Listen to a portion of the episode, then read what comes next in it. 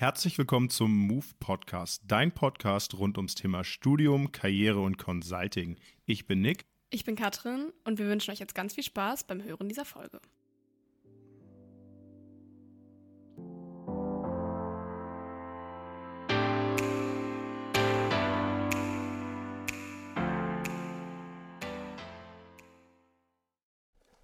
Herzlich willkommen zu unserer neuen Folge. Ich bin wieder zurück in Deutschland. Wie vielleicht die ein oder anderen hier in dem Podcast mitbekommen haben, war ich im Auslandssemester in Barcelona, jetzt wieder zurück.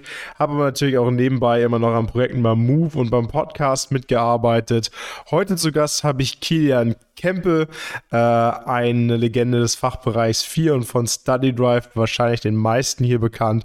Er ist unter anderem auch Senator an der WWU und an der Liberalen Hochschulgruppe und setzt sich viel für Studenten ein. Deswegen freue ich mich umso mehr, dass Kilian heute da ist.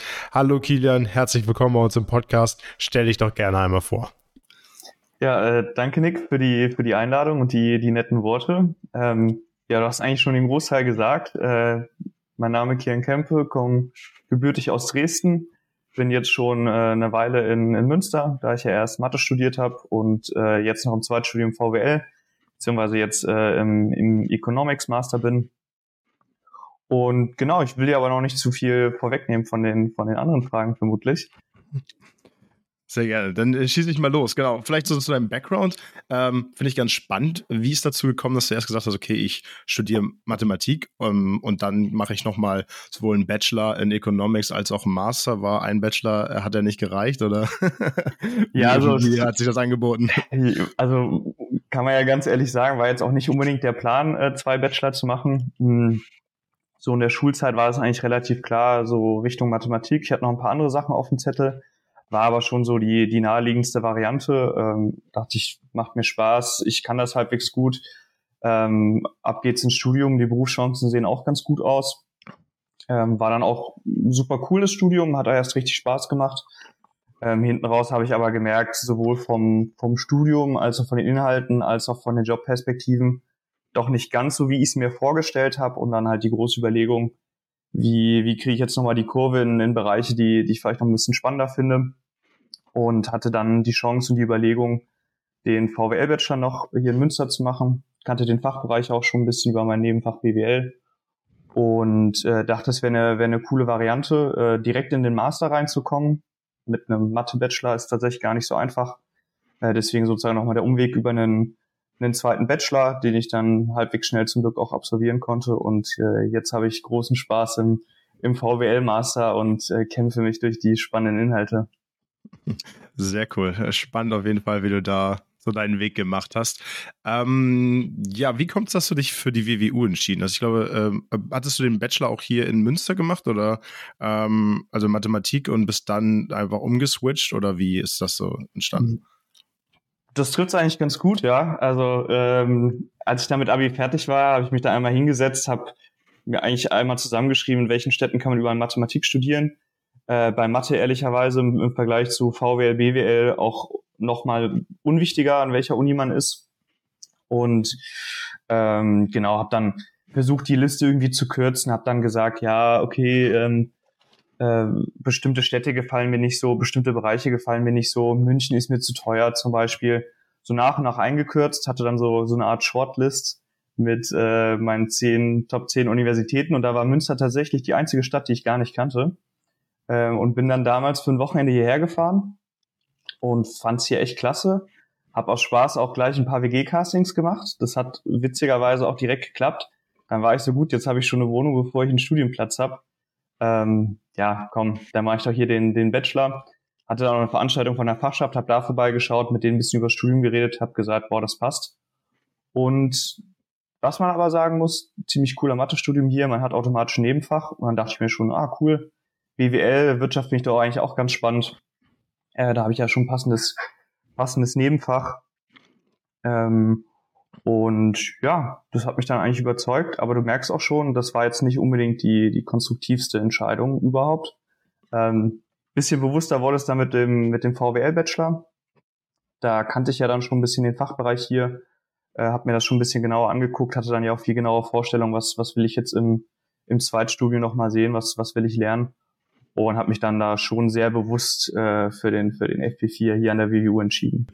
Bei mir war es ähnlich. Also ich hatte auch von Münster damals, also hatte ich irgendwie gar nicht so richtig auf dem Schirm, muss ich sagen. Ich habe mich dann, gut, bei BWL ist nochmal ein bisschen anders vielleicht, wo man dann schaut, wo in welche Uni geht man, welche ist renommiert, äh, wo kriegt man da die beste ähm, Bildung oder welche Uni ist am besten angesehen.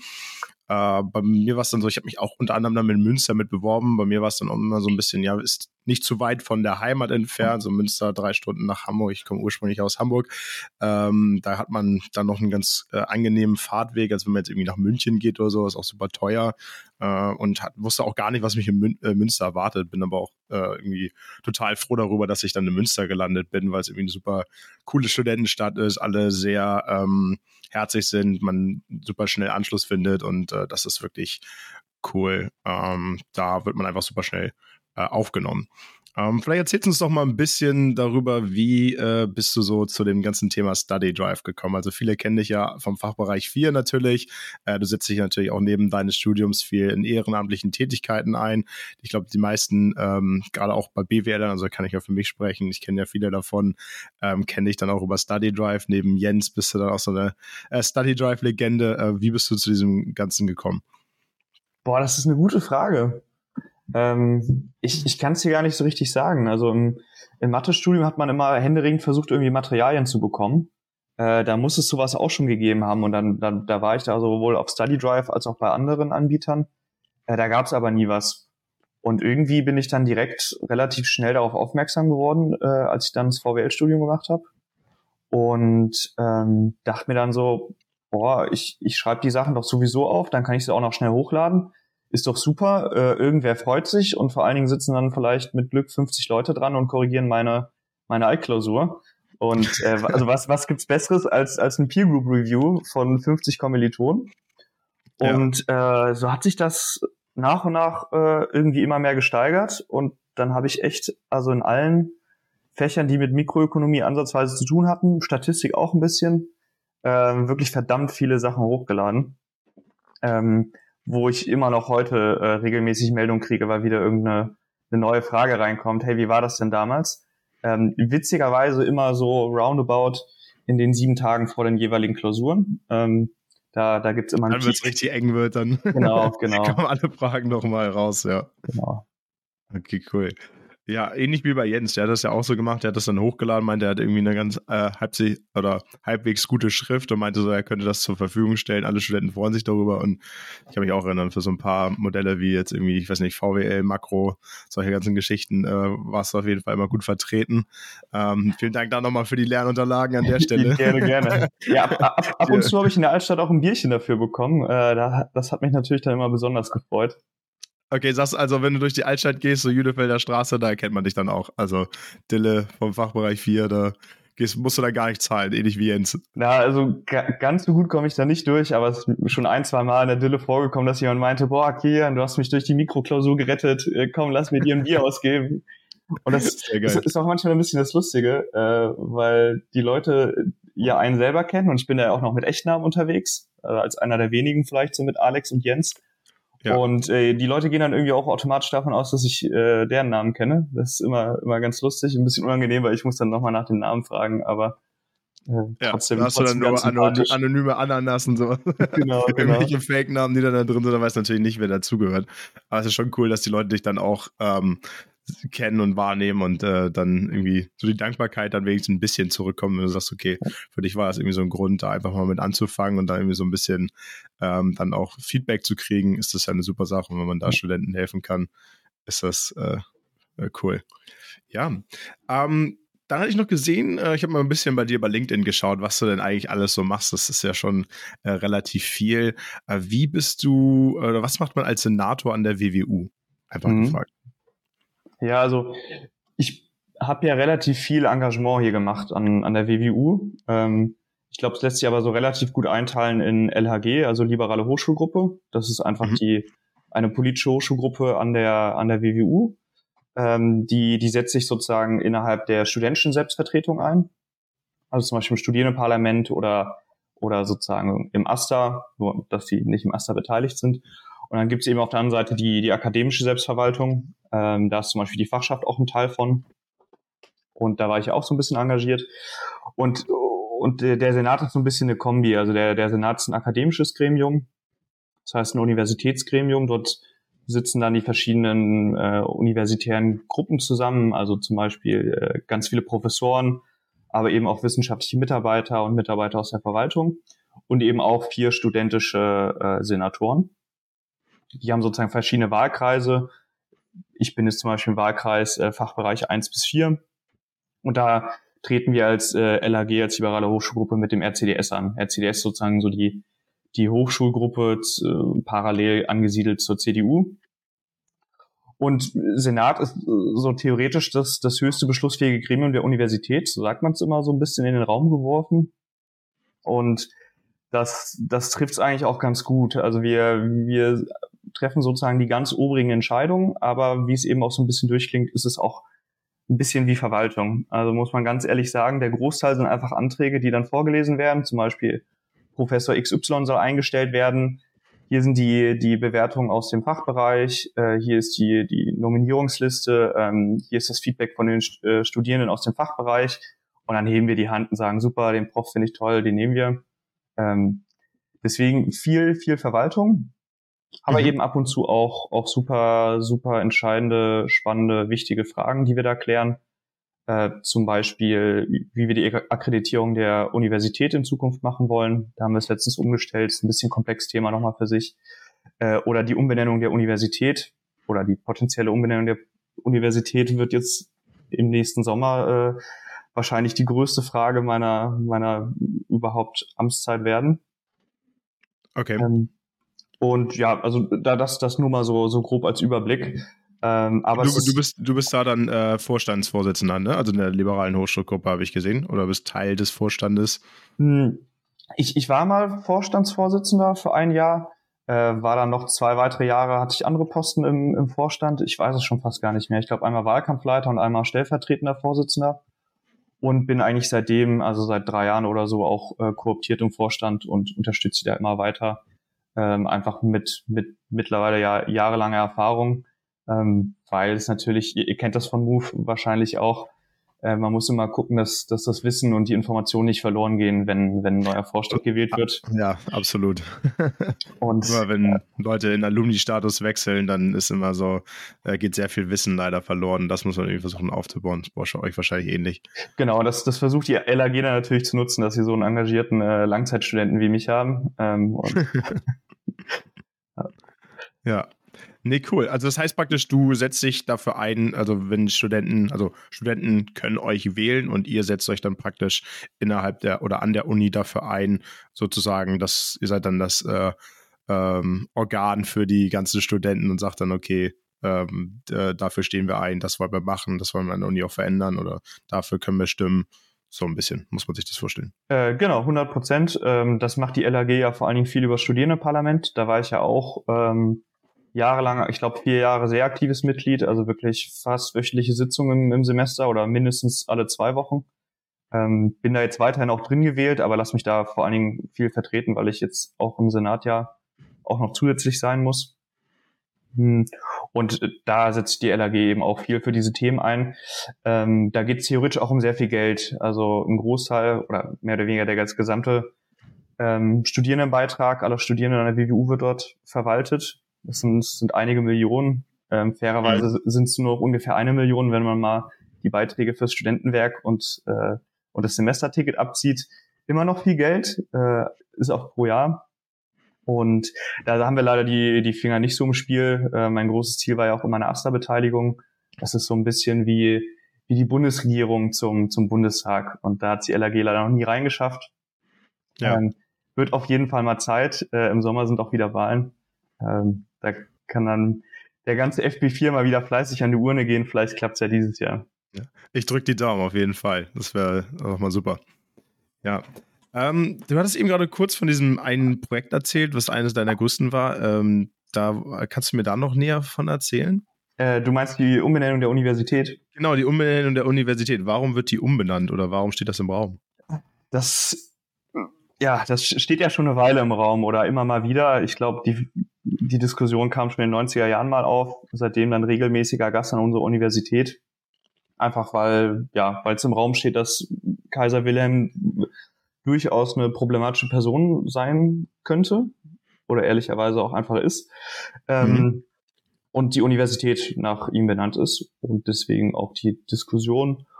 Und ja, dementsprechend. Gibt es, da, gibt es da Vorschläge für neue Namen? Also, dass sie dann hm. einer anderen bekannten Persönlichkeit benannt werden? Oder ähm, ja. was ist da so die also alternative es, Lösung? Es, es, gab ja in den letzten drei Jahren so, so einen sehr historischen äh, Auseinandersetzungsprozess damit. Viele Vorträge. Vielleicht hast du da auch mal was gesehen, was mitbekommen. Tatsächlich leider nicht, deswegen war, war ich, fand ich das ja, ganz spannend. Das, das war auch so ein bisschen unsere Kritik, dass das zwar ein super Prozess war, aber sie jetzt nicht so richtig viel Werbung dafür gemacht haben in der Studierendenschaft. Mhm. Mhm. Aber zur Diskussion steht es entweder den alten Namen zu behalten, also Westfälische Wilhelms-Universität, oder komplett Namen zu streichen, also einfach Universität Münster. Ja. Und äh, genau, ist da jetzt gerade nochmal so ein bisschen die finale Diskussion. Ich bin da auch gerade äh, viel in den Gesprächen mit, mit den verschiedenen Fachbereichen. Ähm, also ich bin ja sozusagen gewählt für Fachbereiche eins bis vier und bin da viel im Kontakt äh, mit den Fachschaften, um, um so ein bisschen die, die Meinung meiner Fachbereiche dann rauszufinden, um mich dann dafür einzusetzen. Aber unter uns gesagt, also es ist schon relativ einschlägig, was ich bisher mitbekommen habe. Okay. Kannst du näher verraten, wo geht die Meinung hin? Wo geht der Trend hin? Würde ich ungern, glaube ich, jetzt in einem, in einem Podcast okay. und be bevor ich die, die finalen äh, Erinnerungen habe, aber. Ja. Okay, aber dann äh, kannst du sagen, in was für einem Zeitraum oder wann das äh, Finale ist, wann man so mit einem neuen Namen dann rechnen kann? Hm, die finale Entscheidung soll im Sommer fallen.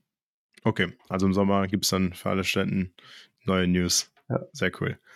Okay, ähm, dann lass uns doch vielleicht mal ein bisschen ähm, so nochmal in deinen Werdegang springen. Was hast du so gemacht? Ich habe auch gesehen, ähm, vielleicht der erste Punkt, du warst auch in Göteborg im Auslandssemester. Mhm. Was heißt auch? War, warst du da auch, oder? Nee, ich war tatsächlich nicht da, aber einer okay. meiner besten Kumpels äh, studiert da, der macht seinen Master da. Zwar macht er, äh, hat er nichts mit Wirtschaftswissenschaften zu tun, der macht da ein Architekturstudium.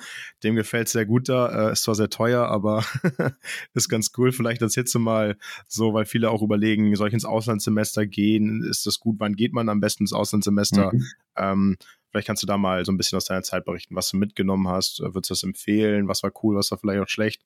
Mhm. Ähm, hm. Ich, ich glaube, die Quintessenz kann ich gleich mal vorwegnehmen. Also unbedingt Auslandssemester machen, unbedingt Erasmus machen. Das ist echt eine, eine super coole Chance, eine einzigartige Erfahrung. Also absolut Pflicht eigentlich, das zu machen. Ähm, also meine Wahrnehmung. Hm. Weil es ist schon, schon echt cool. Es ist auch, glaube ich, für echt viele auch mal wichtig, so mal wirklich rauszukommen die Komfortzone zu verlassen, ähm, sich mal in einer, in, ja, also ich meine, wenn man zum Studium in eine andere Stadt kommt, ist es ja auch irgendwie was anderes, aber du kannst die Sprache, du, ne, ob du jetzt in Münster bist, in Dresden, in Berlin, in Freiburg, das ist trotzdem irgendwie alles Deutschland. Ähm, das ist schon echt nochmal was anderes im Ausland zu sein. Das ist auch super cool, ähm, internationale ähm, Studenten kennenzulernen, andere Menschen kennenzulernen, mal eine neue Sprache zu lernen. Und dementsprechend war das auch für mich echt, echt klar, dass ich das unbedingt machen möchte. Hm, ehrlicherweise bin ich aber auch nicht so sprachbegabt. Äh, deswegen war für mich klar, okay, es sollte schon was Englischsprachiges sein. Ähm, möglichst vielleicht auch nicht nur, dass die Uni dann englischsprachig ist, wie das vielleicht oft in Italien oder Spanien so ist, sondern auch im, ja, im Leben drumherum wollte ich mit Englisch ganz gut klarkommen. Ich wollte vor allem auch ja, einfach mein, mein Englisch auch verbessern. Ähm, UK hat mich dann aber doch irgendwie nicht ganz so gereizt. Hm, und mhm. dann war es eigentlich schon fast äh, auf Skandinavien äh, reduziert. Skandinavien sowieso ganz interessant, nimmt man ja auch immer als sehr, sehr fortschrittliche Länder wahr. Hat mich dementsprechend auch äh, so aus diesem politisch-gesellschaftlichen Engagement sehr interessiert. Was machen die denn eigentlich da so anders? Wie, wie machen die das? Ähm, genau, dann habe ich, hab ich so geschaut, welche Partnerunis wir damals äh, an der Matte hatten. Und äh, Göteborg da ein bisschen angeguckt. War echt begeistert. Äh, hat auch eine echt krasse Ähnlichkeit mit Münster.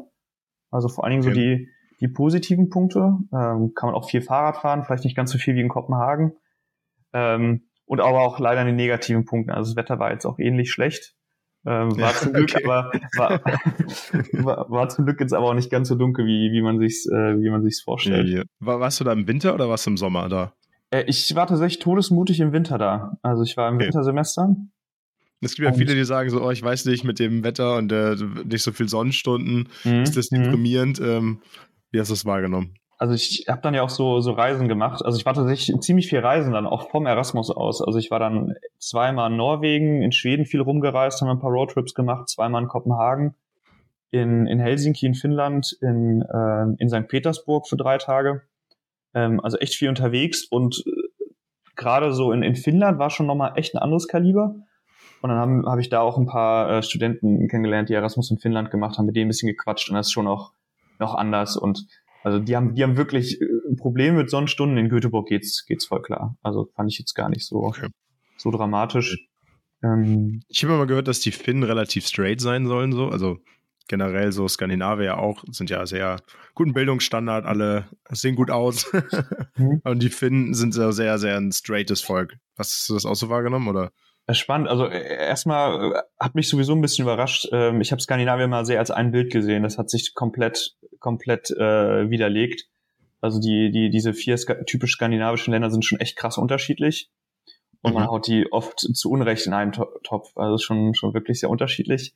Mit Straight weiß ich nicht ganz, was du meinst. Also was ich krass fand, wir wurden dann vorgewarnt, äh, dass Finn nicht miteinander sprechen. Also so, also man, man redet nicht einfach so zufällig auf der Straße und auch so, wenn die unterwegs sind, zu zweit spazieren, dann reden die nicht miteinander.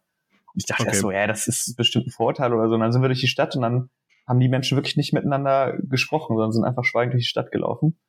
Und das ist cool für die und das, das meinen die gar nicht, gar nicht, also das ist gar nicht, weil, weil die nicht nett sind oder so. Das ist einfach, finden die so angenehmer. Und es macht einen als, als Deutsch natürlich total nervös. Ne? Also, ja, klar. Also ich finde ja schon, ich, äh, mir als Norddeutscher wird schon immer vorgesagt, dass wir ja auch nicht so die, die offensten ja. sind. Also wenn man uns dann kennenlernt, dann äh, kommen wir auch aus unserer Haut, aber wir sind jetzt auch nicht so, die jetzt auf der Straße jeden anquatschen. Äh, so ist in anderen Teilen Deutschland vielleicht noch ein bisschen anders, aber okay, das habe ich auch noch nicht gehört. Das ist äh, und dann, dann, dann gibt es tatsächlich das, das Sprichwort äh, in, in der Sauna, ähm, dann, dann tauen die sozusagen auf und dann äh, sprechen die mit einem. Und das ist uns tatsächlich auch passiert. Also waren wir dann auf dem Rückweg, waren wir äh, in der Sauna in, in Helsinki und äh, da haben die dann mit uns gesprochen. Super, super nett, super sympathisch, super offen. Ähm, so kann es dann auch gehen. Ja, cool. Ja, also ich kann, ich hatte so ein bisschen konträres Beispiel, weil ich komme jetzt gerade aus Barcelona, bin jetzt im Praktikum. Ähm, äh, ich weiß nicht, ob du das jetzt im Bachelor, hast du das gemacht im Bachelor oder im Master? Ja, das war, war ein Bachelor, also im, im Mathe-Bachelor. Okay, ja, und bei mir auch jetzt im Bachelor gerade, ähm, Auslandssemester kann ich auch nur äh, ans Herz legen, super empfehlen. Ich hatte dann schön viel warmes und gutes Wetter in Barcelona war ich ähm, und äh, ja, fand es auch mega cool, dass du einfach super viele ähm, andere Persönlichkeiten einmal kennenlernst, aber auch ähm, Kulturen aus anderen Ländern. Ich hatte irgendwie Mexikaner, Marokkaner, viele natürlich auch aus Europa, weil Barcelona irgendwie super beliebt ist. Ähm, aber es war cool, da mit denen zusammen sowohl an der Uni zu sein, als auch irgendwie feiern zu gehen, äh, Roadtrips zusammen zu machen. Ähm, muss auch ehrlich dazu sagen, so viel in der Uni war man nicht. Also es war schon alles ein bisschen entspannter ähm, im Vergleich jetzt zu Münster. Das äh, aber das gehört ja auch irgendwie dazu, dass man halt über so über das Studienleben heraus halt viel für sich persönlich dazu lernt. Also ich kann das auch nur jedem irgendwie ans Herz legen, das zu machen. Ja, kann ich dir nur zustimmen. 100 Prozent. Sehr gut. Ähm, dann springen wir vielleicht nochmal so einen anderen Punkt bei dir. Ähm, du bist ja jetzt, wenn ich das richtig gesehen habe, so mehr oder weniger Ende deines Masters. Hast schon ein paar, noch nicht? Nein, noch, noch nicht ganz. okay. Also jetzt, jetzt ein bisschen hast du noch. Okay, okay ähm, zwei Semester hast du also noch, okay. Also theoretisch in, in einem Monat habe ich dann auch die Klausuren durch und dann ist es ja auch nur noch das dritte Semester und die Masterarbeit. Also es ist so. Man, okay, man, also so fehlt tatsächlich doch gar nicht mehr. Ähm, aber ich habe gesehen, du hast schon äh, trotzdem ein paar spannende ähm, Praktika gemacht. Ähm, du warst bei äh, DB Inhouse Consulting, bei KPMG. Äh, vielleicht willst du mal da so ein bisschen erzählen, was du da gemacht hast. Ähm, kannst du das empfehlen? Ähm, wie bist du da rangekommen? Genau. Hm. hm ich würde sagen, ich fange einfach mal vorne an. Äh, ich habe mein Erstpraktikum ja bei BDO gemacht tatsächlich ja relativ spät, dadurch, dass ich äh, im Mathestudium gar kein Praktikum gemacht habe. Das war da einfach nicht, nicht so üblich. Äh, da war man einfach nicht so auf dem Trichter. Dann aber im Zweitstudium VWL ähm, habe ich irgendwie ein Semester niemand so richtig gesehen eigentlich, durch Corona auch. Äh, und dann im zweiten Semester direkt gemerkt, shit, ich habe irgendwie noch kein Praktikum. Ähm, da müsste ich langsam mal eins machen. Er hatte dann halt eigentlich ein super Einstiegspraktikum bei BDO. Ähm, war, sage ich mal, in so einem, so einem, es war schon mehr oder weniger Audit äh, für Financial Services, ähm, aber auch mit ein bisschen Consulting. Ähm, eigentlich super Einstiegspraktikum, wenn man es interessant findet. Hm. Ist natürlich schon ein bisschen, ein bisschen spezieller. Ähm, dann aber bei KPMG schon, schon etwas, etwas bewusster gewählt, äh, war ich im Valuation, also Teil vom, vom äh, sagenumwobenen äh, TAS, wie man es immer so gerne nennt. Und das war echt cool. Also ich habe die, das Team von KPMG hier kennengelernt bei einem Workshop. Ähm, der ging anderthalb Tage im, im Vorfeld von der nicht Consulting-Kontext, ich glaube Business-Kontext war es. Und ja, super cooles Team. Dachte mir, cool, was die da machen. Ähm, echt spannend mit, mit Bewertungen, vor allen Dingen auch, dass, dass Bewertung doch irgendwie so breit aufgestellt sein kann. Ähm, und habe dann eigentlich über diesen Workshop mehr oder weniger äh, da das Praktikum bekommen. Und äh, war dann jetzt auch wirklich begeistert. Also das Coole auch so ein bisschen am, am Valuation ist, dass man klar viel Bewertung macht oder das so ein bisschen das Hauptding ist aber Bewertung ja auch ganz viele Aspekte hat. Also man hat dann so Transaktionsbewertung, ne? Unternehmen A kauft Unternehmen B, wie, wie viel ist Unternehmen B wert? Man hat so ein paar Audit-Supports, also Impairment-Tests zum Beispiel, äh, Purchase Price Allocation. Ähm, mhm. Ich werfe jetzt einfach mal so ein paar Buzzwords in den, in den ja. Raum vielleicht. Financial Due Diligence, sowas macht ihr, habt ihr wahrscheinlich auch gemacht, ne? Äh, tatsächlich nicht. Das, das macht dann macht das, ah, okay. äh, das Nachbarteam. Ah, okay. Ähm, mhm. Sozusagen im, innerhalb die, dieses dieser Abteilung TAS gibt es dann eben ein extra Team für Financial Due Diligence, eigentlich bei, bei allen Big Four auch. Hm. Und dann gibt es auch nochmal ein extra M&A-Team.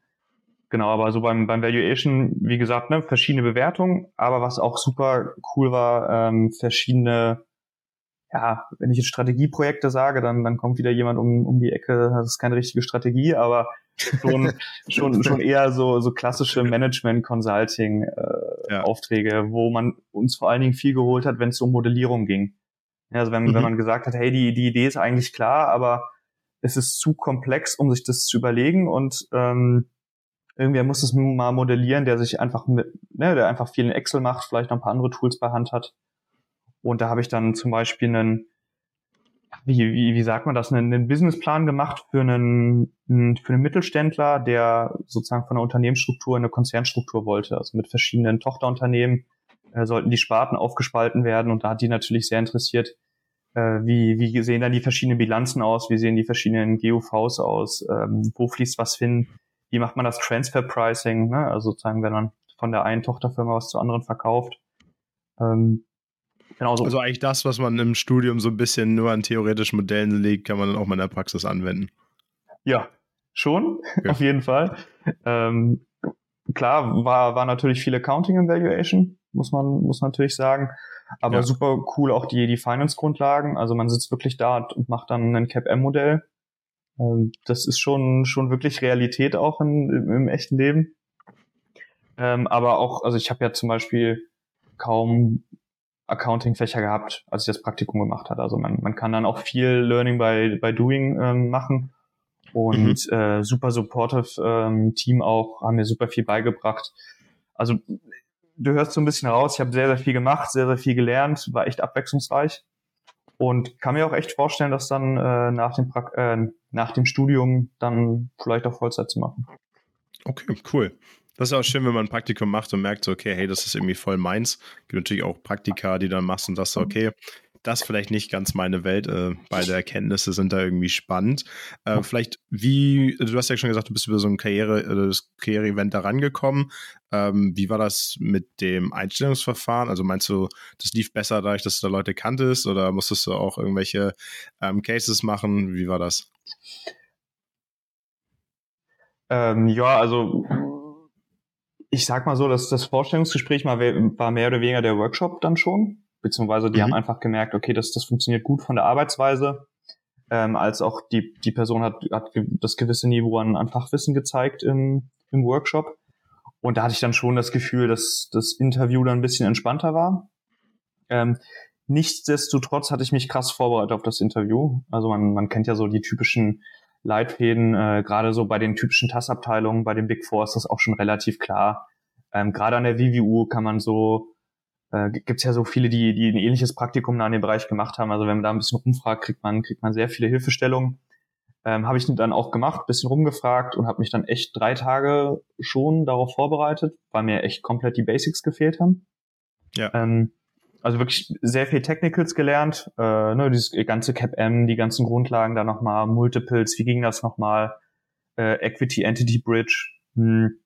Das habe ich ehrlicherweise gar nicht so krass gebraucht. Also bei mir wurde das gar nicht so krass abgefragt. Ähm, bei anderen aber schon, die da auch ein Interview hatten. Und es hat mir natürlich super geholfen, als, als ich dann im Praktikum selber war. Also das war dann einfach, hat mir dann da locker eine Woche gespart, ähm, wo ich das nicht nochmal neu lernen musste und dann direkt schon mit cooleren Aufgaben oder aufbauenden Aufgaben reinstarten konnte. Also drei Tage investiert einmal, um das Praktikum zu kriegen und dann noch langfristig geholfen. Also ich merke das bei mir jetzt mit Excel. ich ja. dann auch nochmal irgendwie im Praktikum von, wir haben ja auch so ein Modul dazu, mehr oder weniger nochmal Null starten. Man hat das immer mal gemacht, aber wenn das irgendwie schon, weiß ich nicht, fast zwei Jahre her ist und man hat ja nicht so viele Berührungspunkte, saß ich da auch erstmal wie so ein Ochs vom Berg. Ähm, ja. Äh, ich glaube, das hilft auf jeden Fall. Ja, wie war es bei äh, DB Consulting warst du noch? Ne? Genau, ne? genau. Äh, da, da, war ich jetzt letzten Herbst. Ähm, ich, ich weiß nicht, soll, soll ich dir auch noch was zum, zum, äh, zum ähm, Interviewprozess erzählen? Ja, sehr oder? gerne. Also ich glaube, viele interessiert okay. das so, weil es ist ja immer, natürlich kann man viele Leute fragen, wie du schon sagst, man kriegt ja irgendwie die Infos, ähm, wenn man mal ein bisschen rumfragt, aber es ist ja auch immer so ein bisschen, ähm, man weiß nicht genau, was auf einen zukommt. Also da ja. gerne nochmal, wenn du da noch was zu sagen kannst, wie das ja. da abläuft. Nee, also vielleicht zur Motivation erstmal. Also Consulting konnte ich mir dann eh schon, schon länger vorstellen. Ähm, BDO war jetzt natürlich nicht, nicht ganz so Consulting. Äh, bei KPMG ging es schon sehr in die Richtung, aber äh, muss man natürlich ehrlich sagen, ist jetzt nicht so dieses klassische Management-Consulting. Hab dann also überlegt, wo, wo wäre da jetzt ein guter Einstiegspunkt, hatte mich dann bei verschiedenen Beratungen beworben, auch bei verschiedenen Inhouse-Beratungen und vor allen Dingen eben auch bei der DB, weil ich, weil ich einfach den, den Purpose total, total cool fand. Also einfach vom, vom Projektfokus ähm, hast eine, ne, einfach, einfach ein Konzern, der eine total krasse ähm, gesellschaftliche Relevanz hat, total coole Energie und, und Mobilitätsthemen. Ähm, genau, Bewerbungsprozess war dann auch auch ganz entspannt, äh, ohne Anschreiben, sondern war dann in, ähm, stattdessen so Fragen beantworten zur Motivation. Äh, ich glaube, es hat dann auch ganz gut geklappt, weil ich ja auch wirklich Bock drauf hatte, äh, da ein Praktikum zu machen. Interview gab es dann eins online mit, mit zwei Personen. Ähm, da gab es dann auch ein, auch ein Case, ähm, der, der war ganz nett mit, äh, mit schönen Bahnbezug, so, so ein bisschen Richtung von Market Sizing und äh, ansonsten super viel zu, zu Motivationsfragen gemacht. Mhm. Ähm, dann auch direkt die Rückmeldung bekommen und äh, genau, das war dann, war dann letzten Sommer und dann direkt äh, im, im August gestartet ins Praktikum. Ähm, war dann auch ganz, ganz cool, dass ich dann einfach in Münster bleiben konnte. Also war sozusagen okay, einfach, das heißt einfach im Homeoffice. Ja, okay. Und äh, dann sozusagen vom Homeoffice aus äh, startet man dann regelmäßig äh, theoretisch zum Kunden. Bei meinem Projekt war der Kunde aber sehr dezentral. Äh, deswegen hatten die gar nicht so dieses eine Office, wo die gesagt hätten, so, ja, kommt da mal vorbei, setzt euch hin. Ähm, nichtsdestotrotz haben, hat mein Projektteam dann ganz oft gesagt, hey, lass doch einfach mal in Berlin treffen oder in Frankfurt, dann suchen wir uns einfach von der DB irgendwelche, irgendwelche Büroräume und arbeiten da zusammen. Und deswegen okay. war das, war das eine, eine ganz coole Kombi aus, aus unkompliziert, aber gleichzeitig habe ich schon so ein bisschen diesen Projektalltag gehabt und äh, auch die Leute wirklich kennengelernt. Mhm. Und das heißt nochmal zum Thema dann äh, Inhouse Consulting, das heißt, ihr habt halt in, also als Beratung innerhalb der DB gemacht oder habt ihr auch äh, außerhalb Deutscher Bahn, sag ich mal, diesem Raum äh, beraten? Es gibt ja auch manche, die das dann irgendwie als extern verkaufen. Ja, nee, also das war oder ist, ist eine Beratung von der Deutschen Bahn für die Deutsche Bahn. Und mhm. äh, also die, als Kunde hat man sozusagen nur Tochterunternehmen der Deutschen Bahn oder irgendwelche speziellen Abteilungen. Ähm, da wird einem zum Glück auch so nicht langweilig. Äh, ich glaube, über 500 Tochterunternehmen hat die Deutsche Bahn. Ähm, okay, krass. Also es ja. ist gut. Viel, viel kommt dann auch über irgendwelche kleinen Regionalverbände, wo dann der Nahverkehr abgewickelt wird.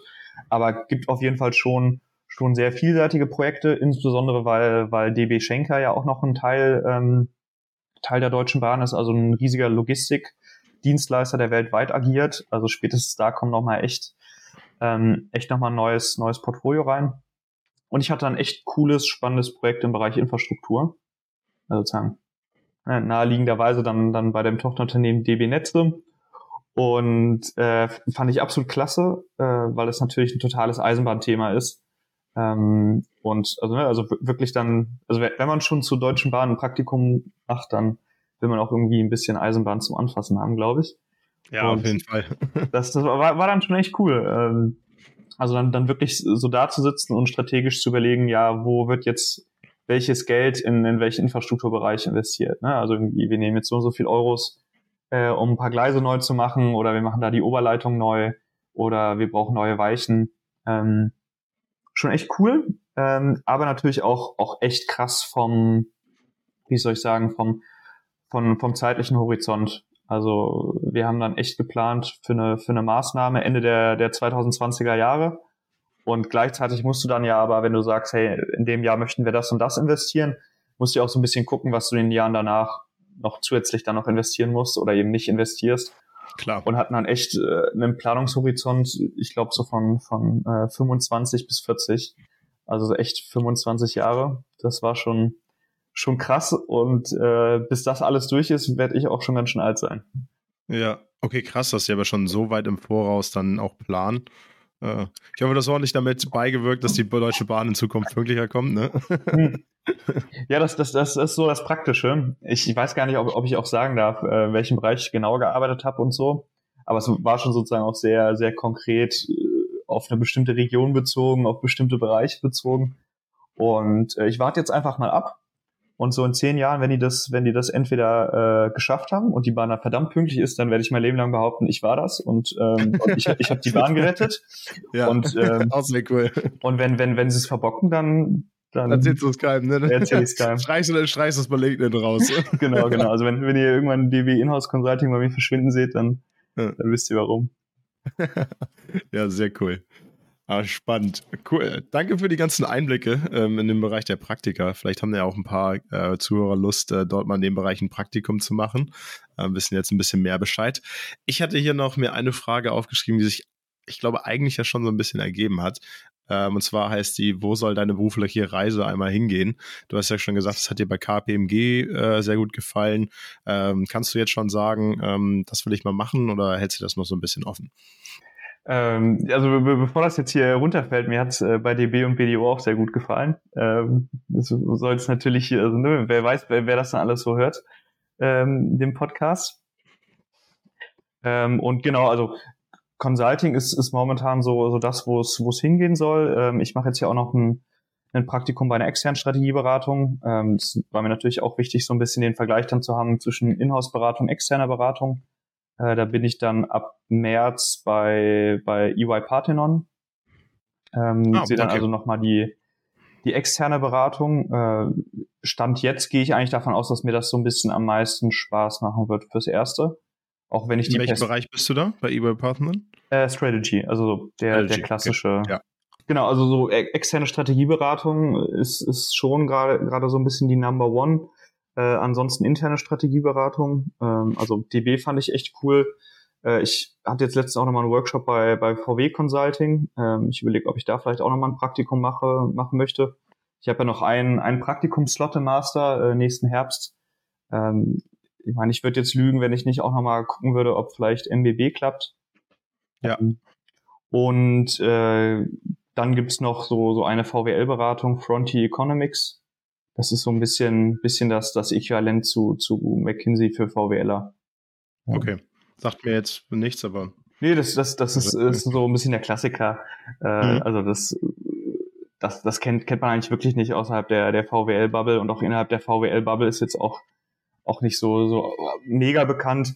Aber die machen schon, schon ganz cool, cooles Zeug, äh, machen halt super viel Policy Support, äh, super viel Regulatorik, aber eben nicht so auf dieser, auf dieser, wie soll ich sagen, auf dieser Gesetzestextbasis, sondern eher auf Marktanalyse und wie können wir ökonomische Instrumente nutzen, um bestimmte Märkte, vor allen Dingen meist Monopole zu, zu regulieren.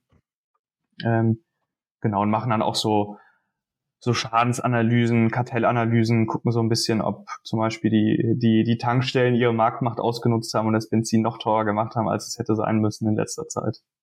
Ah, okay. Klingt aber auch sehr spannend, was sie so machen. Also gerade für VWLer bestimmt nicht schlecht. Gut, ähm, dann äh, habe ich noch eine weitere Frage an dich. Und zwar ähm, würde ich gerne wissen, du engagierst dich ja viel für Studenten, ähm, hast ja schon ein bisschen erzählt, liberale Hochschulgruppe, bist Senator, setzt dich dafür ein. Wo siehst du die größte Herausforderung für aktuelle Studenten? Ich hatte ja mal so ein paar Themen aufgegriffen. Ähm, ich mixe halt häufig so ein Studium. Vielleicht erkläre ich kurz, worum die Frage. Sehe ich halt viel sehr Leistungsdruck. Viele vergleichen sich miteinander. Es gibt super viele Möglichkeiten, was man natürlich auch im Bereich VWL, BWL äh, machen kann. Ähm, ja, Vielleicht, mhm. wo siehst du da die größte Herausforderung für Studenten oder was würdest du denen vielleicht auch dann im Zuge dessen mit auf den Weg geben? Mhm. Boah, das ist, ist ja natürlich ein, ein ganz schöner runder Umschlag. Äh, die ja, Frage. sehr komplexe Frage. Mhm. Vielleicht Step by Step. Mhm. mhm. Vielleicht Step by Step. Ich glaube, ähm, wo ich dann auch so ein bisschen, oder ich, ich fange mal so an. Ähm, die, dieses Engagement, dieses gesellschaftliche Engagement habe ich eigentlich schon immer so ein bisschen familiär mitgegeben bekommen. Also ne, mein, meine Eltern waren immer sehr gesellschaftlich und politisch engagiert. Äh, meine, meine Mutter ist da auch immer noch total, total aktiv, total umtriebig in, in ganz vielen, allen möglichen Vereinen, ähm, auch ähm, im Stadtbezirksrat. Und deswegen war das für mich immer auch schon irgendwie selbstverständlich, dadurch, dass ich irgendwie auch echt viel Chancen im Leben hatte und echt viel gegeben bekommen habe, dass ich auch versuche, was zurückzugeben, indem ich mich einfach engagiere und mich für Sachen einsetze, wo ich denke, das wäre mega cool, wenn das klappt. Und ähm, genau, habe dann aber auch gemerkt, Studium ist cool und es gibt super tolle Möglichkeiten an der WWU, aber es könnte noch besser sein. Und es gibt einfach noch, noch so viele Punkte, wo, wo das Studium noch einfach so hinterher ist. Und das war dann eben auch mhm. viel, viel digitale Themen. Da hatte ich dann mich relativ viel eingesetzt, ähm, als ich bei der LHG war im Studierendeparlament. Äh, hat leider auch vieles dann nicht so geklappt. Dann auch total stumpfe Sachen, einfach Bibliotheksöffnungszeiten. Also irgendwie viele, viele Städte kriegen es hin, eine 24-7 BIP zu haben. Ähm, die kriegen das irgendwie nicht hin. Weiß ich nicht. Okay. Schon, ja. schon seit, seit Jahren irgendwie Thema. Und ähm, mh, ja, tatsächlich Corona hat ja auch so ein bisschen gezeigt, das geht ja auch, äh, gerade bei den digitalen äh, Lehrangeboten es geht ja auch, und das ist ja echt traurig, dass dann irgendwie so eine weltweite Pandemie geben muss, damit die Leute dann mal so merken, oder vor allem auch viele Professoren und der Fachbereich auch mal merken, okay, wir können das ja auch so machen. Und die Lehre leidet Absolut. nicht, sondern wird, wird teilweise ja auch besser. Mhm. Ähm, und jetzt merkt man leider auch wieder, ja, vieles geht auch direkt wieder zurück. Also ich habe jetzt ganz viel wieder implizite Anwesenheitspflicht, weil einfach Professoren ähm, Skripte hochladen, Vorlesungen hochladen, also ne, so die, die, die PowerPoint-Folien, die einfach nicht selbsterklärend sind. Und wenn du dann eben nicht in Person zu, diesem, zu dieser Vorlesung gehst, dann wirst du das halt nicht verstehen. Und dann wirst du die Klausur ja. vielleicht bestehen, aber wirst auf jeden Fall keine, keine gute Note kriegen. Und das finde ich schon immer ein bisschen, bisschen Quälerei. Und äh, deswegen hatten wir uns eh sowieso schon immer für ein deutlich selbstbestimmteres Studium eingesetzt. Mhm. Ähm, eben auch was, was zum Beispiel die, die Prüfungsan- und Abmeldungen äh, angeht. Das ist ja, das sind ja alles, ne, alles, was ich gerade aufgezählt habe, sind ja so Faktoren, die das Studium für uns alle schwieriger machen, ohne, ohne einen Leistungsanspruch Total, ja. zu haben. Ja, mhm. Das ist, das, das macht ja, macht ja nur, nur komplizierter und wir werden dadurch ja nicht, nicht klüger oder irgendwie besser in dem, was wir machen. Absolut nicht. Aber spannend, dass du es ansprichst. Genau solche Dinge sind halt irgendwie auch Sachen, die, ähm, Studierende vor Herausforderungen stellen. Ich glaube, wie du schon sagtest, hat man ja gesehen, dass das irgendwie auch ganz cool sein kann, wenn man nicht immer in Präsenz da sein muss, weil viele ja auch pendeln, sei es, sie haben vielleicht einen Partner in einer anderen Stadt, müssen immer mal wieder nach Hause, weil arbeiten da vielleicht für eine andere Firma oder so. Kann ja ganz viele unterschiedliche ähm, Hintergründe haben, dass man auch mal sagen kann, ich kann die Vorlesung nochmal nachgucken online oder ich kann dann auch in der Bahn lernen oder äh, ich bin dann mal für ein Wochenende da oder da und kann das, bin dann so ein bisschen ortsunabhängig. Ne? Das ja. ist auch sehr ja, cool. 100 Prozent. Vor allen Dingen auch, ne, also so typisch für unseren Fachbereich, äh, wenn man ein Praktikum macht, ist es eigentlich mehr oder weniger unmöglich, das äh, ins Studium zu integrieren, ohne dass man irgendwie was verpasst am, am Semesterstart. Ja, absolut. das, das ist so. einfach äh, leider nicht, nicht so ganz möglich. Aber äh, ja, man bekommt schon halbwegs hin. Hm, was ich okay. tatsächlich aber jetzt auch nicht unterschlagen wollte bei den größten Herausforderungen aktuell, ist natürlich auch momentan echt äh, die, die finanzielle Frage. Also sowieso schon immer, leider so, mhm. so ein bisschen gerade beim, beim Thema Studienfinanzierung und BAföG leider über, über meiner, meiner, meiner Fluglinie von meinem Engagement. Aber es ja. ist natürlich noch, noch mal viel extremer geworden. Und ähm, ja, also ich, ich glaube, das wird noch mal echt heftig, so, so Richtung, Richtung April, wenn dann die ersten Gasabrechnungen noch kommen für, für diesen Winter oder Stromabrechnung. Das ist schon, schon echt heftig und das zu so einem ähm, ja, zu so einer angespannten Wohnlage, die, die sowieso schon in Münster herrscht. Definitiv. Ich glaube auch. Also das ist nicht leicht. Da müsste es auf jeden Fall noch mehr Möglichkeiten für Studenten einfach geben, ne, das zu machen. Ja. Spannend. Ähm, dann würde ich, äh, glaube ich, so mit äh, einer der letzten Fragen abschließen, ähm, die ich all meinen ähm, äh, hier Gästen im Podcast mit auf den Weg gebe. Ähm, du bist ja jetzt schon relativ fortgeschritten, dein Studium, hast schon viel gesehen, ähm, hast ja ein bisschen erzählt, äh, wo die Reise so hingehen kann, äh, wo es für dich aussieht wenn du jetzt nochmal an dich zurückdenkst, so irgendwie dein, äh, sag ich mal, so ungefähr 20-jähriges ist, ich weiß gar nicht, wann genau du angefangen hast zu studieren, aber ja, so da reden wir lieber nicht drüber. okay, ähm, also dann ähm, so praktisch zu deinem Studium anfangen. Was würdest du ähm, der, dir selber mit auf den Weg geben oder anderen Leuten, die jetzt mhm. zuhören, die vielleicht so eine der ersten Semester sind? Ähm, was würdest du mit für Tipps auf den Weg geben? Mhm also allerwichtigster Punkt vielleicht zuerst, äh, Studium genießen. Ähm, ich habe das ehrlicherweise auf jeden Fall gemacht. Äh, ich wollte nur sicher gehen, dass, wenn ich sozusagen anderen das auch mitgeben soll, äh, genießt euer Studium. Äh, Punkt zwei ist so ein bisschen, ähm, wir haben ja so, so Leistungsdruck so ein bisschen, so ein bisschen kurz angeschnitten. Äh, da, wo man den Druck rausnehmen kann, versuchen rauszunehmen. Also gerade bei Themen sowas wie äh, Regelstudienzeit. Also wenn man jetzt nicht, nicht BAföG bekommt, äh, oder, oder ein Stipendium, dann interessiert sich niemand für Regelstudienzeit. Also vor allen Dingen nicht, nicht Arbeitgeber.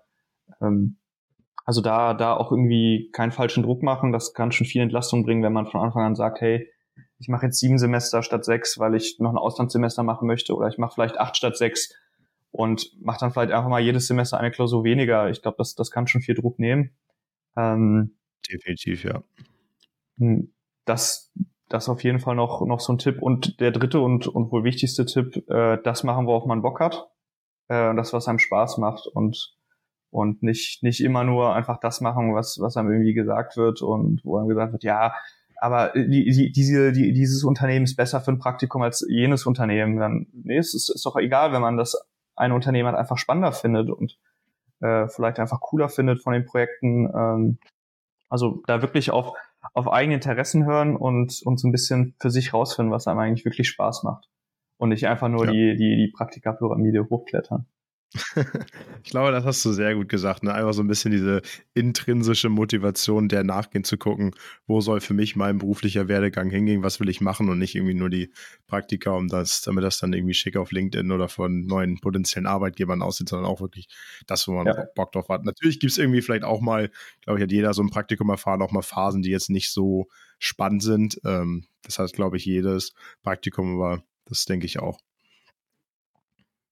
Ja, sehr cool. Ähm, dann, Kilian, danke dir äh, für dieses tolle Interview, dass du dir Zeit genommen hast. Auch nochmal äh, vielen, vielen Dank für das ganze Engagement, ähm, was du im Bereich, Fachbereich 1 bis 4 so machst, dass du dich für die Studenten einsetzt. Und ähm, ja, ich würde gerne, äh, wenn das für dich cool ist, in den Show Notes dann verlinken, dein LinkedIn-Profil oder so, wenn du sagst, gerne, okay, es ist cool, wenn irgendwelche Leute sich vielleicht bei dir bedanken wollen für die coolen Study Drive-Unterlagen oder vielleicht mal eine Frage haben ähm, dass die dich vielleicht mal anschreiben können. Äh, wenn das für dich in Ordnung ist, dann würde ich das da einfach mit verlinken. Und ähm, ja, freue mich, dass du heute Gast bei uns im Podcast warst. Gerne, gerne. Äh, vielen Dank für die Einladung und äh, ja, frohes Gelingen. Das war die heutige Folge. Vielen Dank, dass ihr eingeschaltet habt. Wenn euch die Folge gefallen hat, hinterlasst uns auch gerne eine Bewertung bei Spotify oder Apple Podcast. Wenn ihr weitere Ideen für Folgen habt oder selber etwas Spannendes erzählen wollt, schreibt uns doch gerne bei Instagram oder LinkedIn. Die Links findet ihr auch nochmal in unseren Shownotes.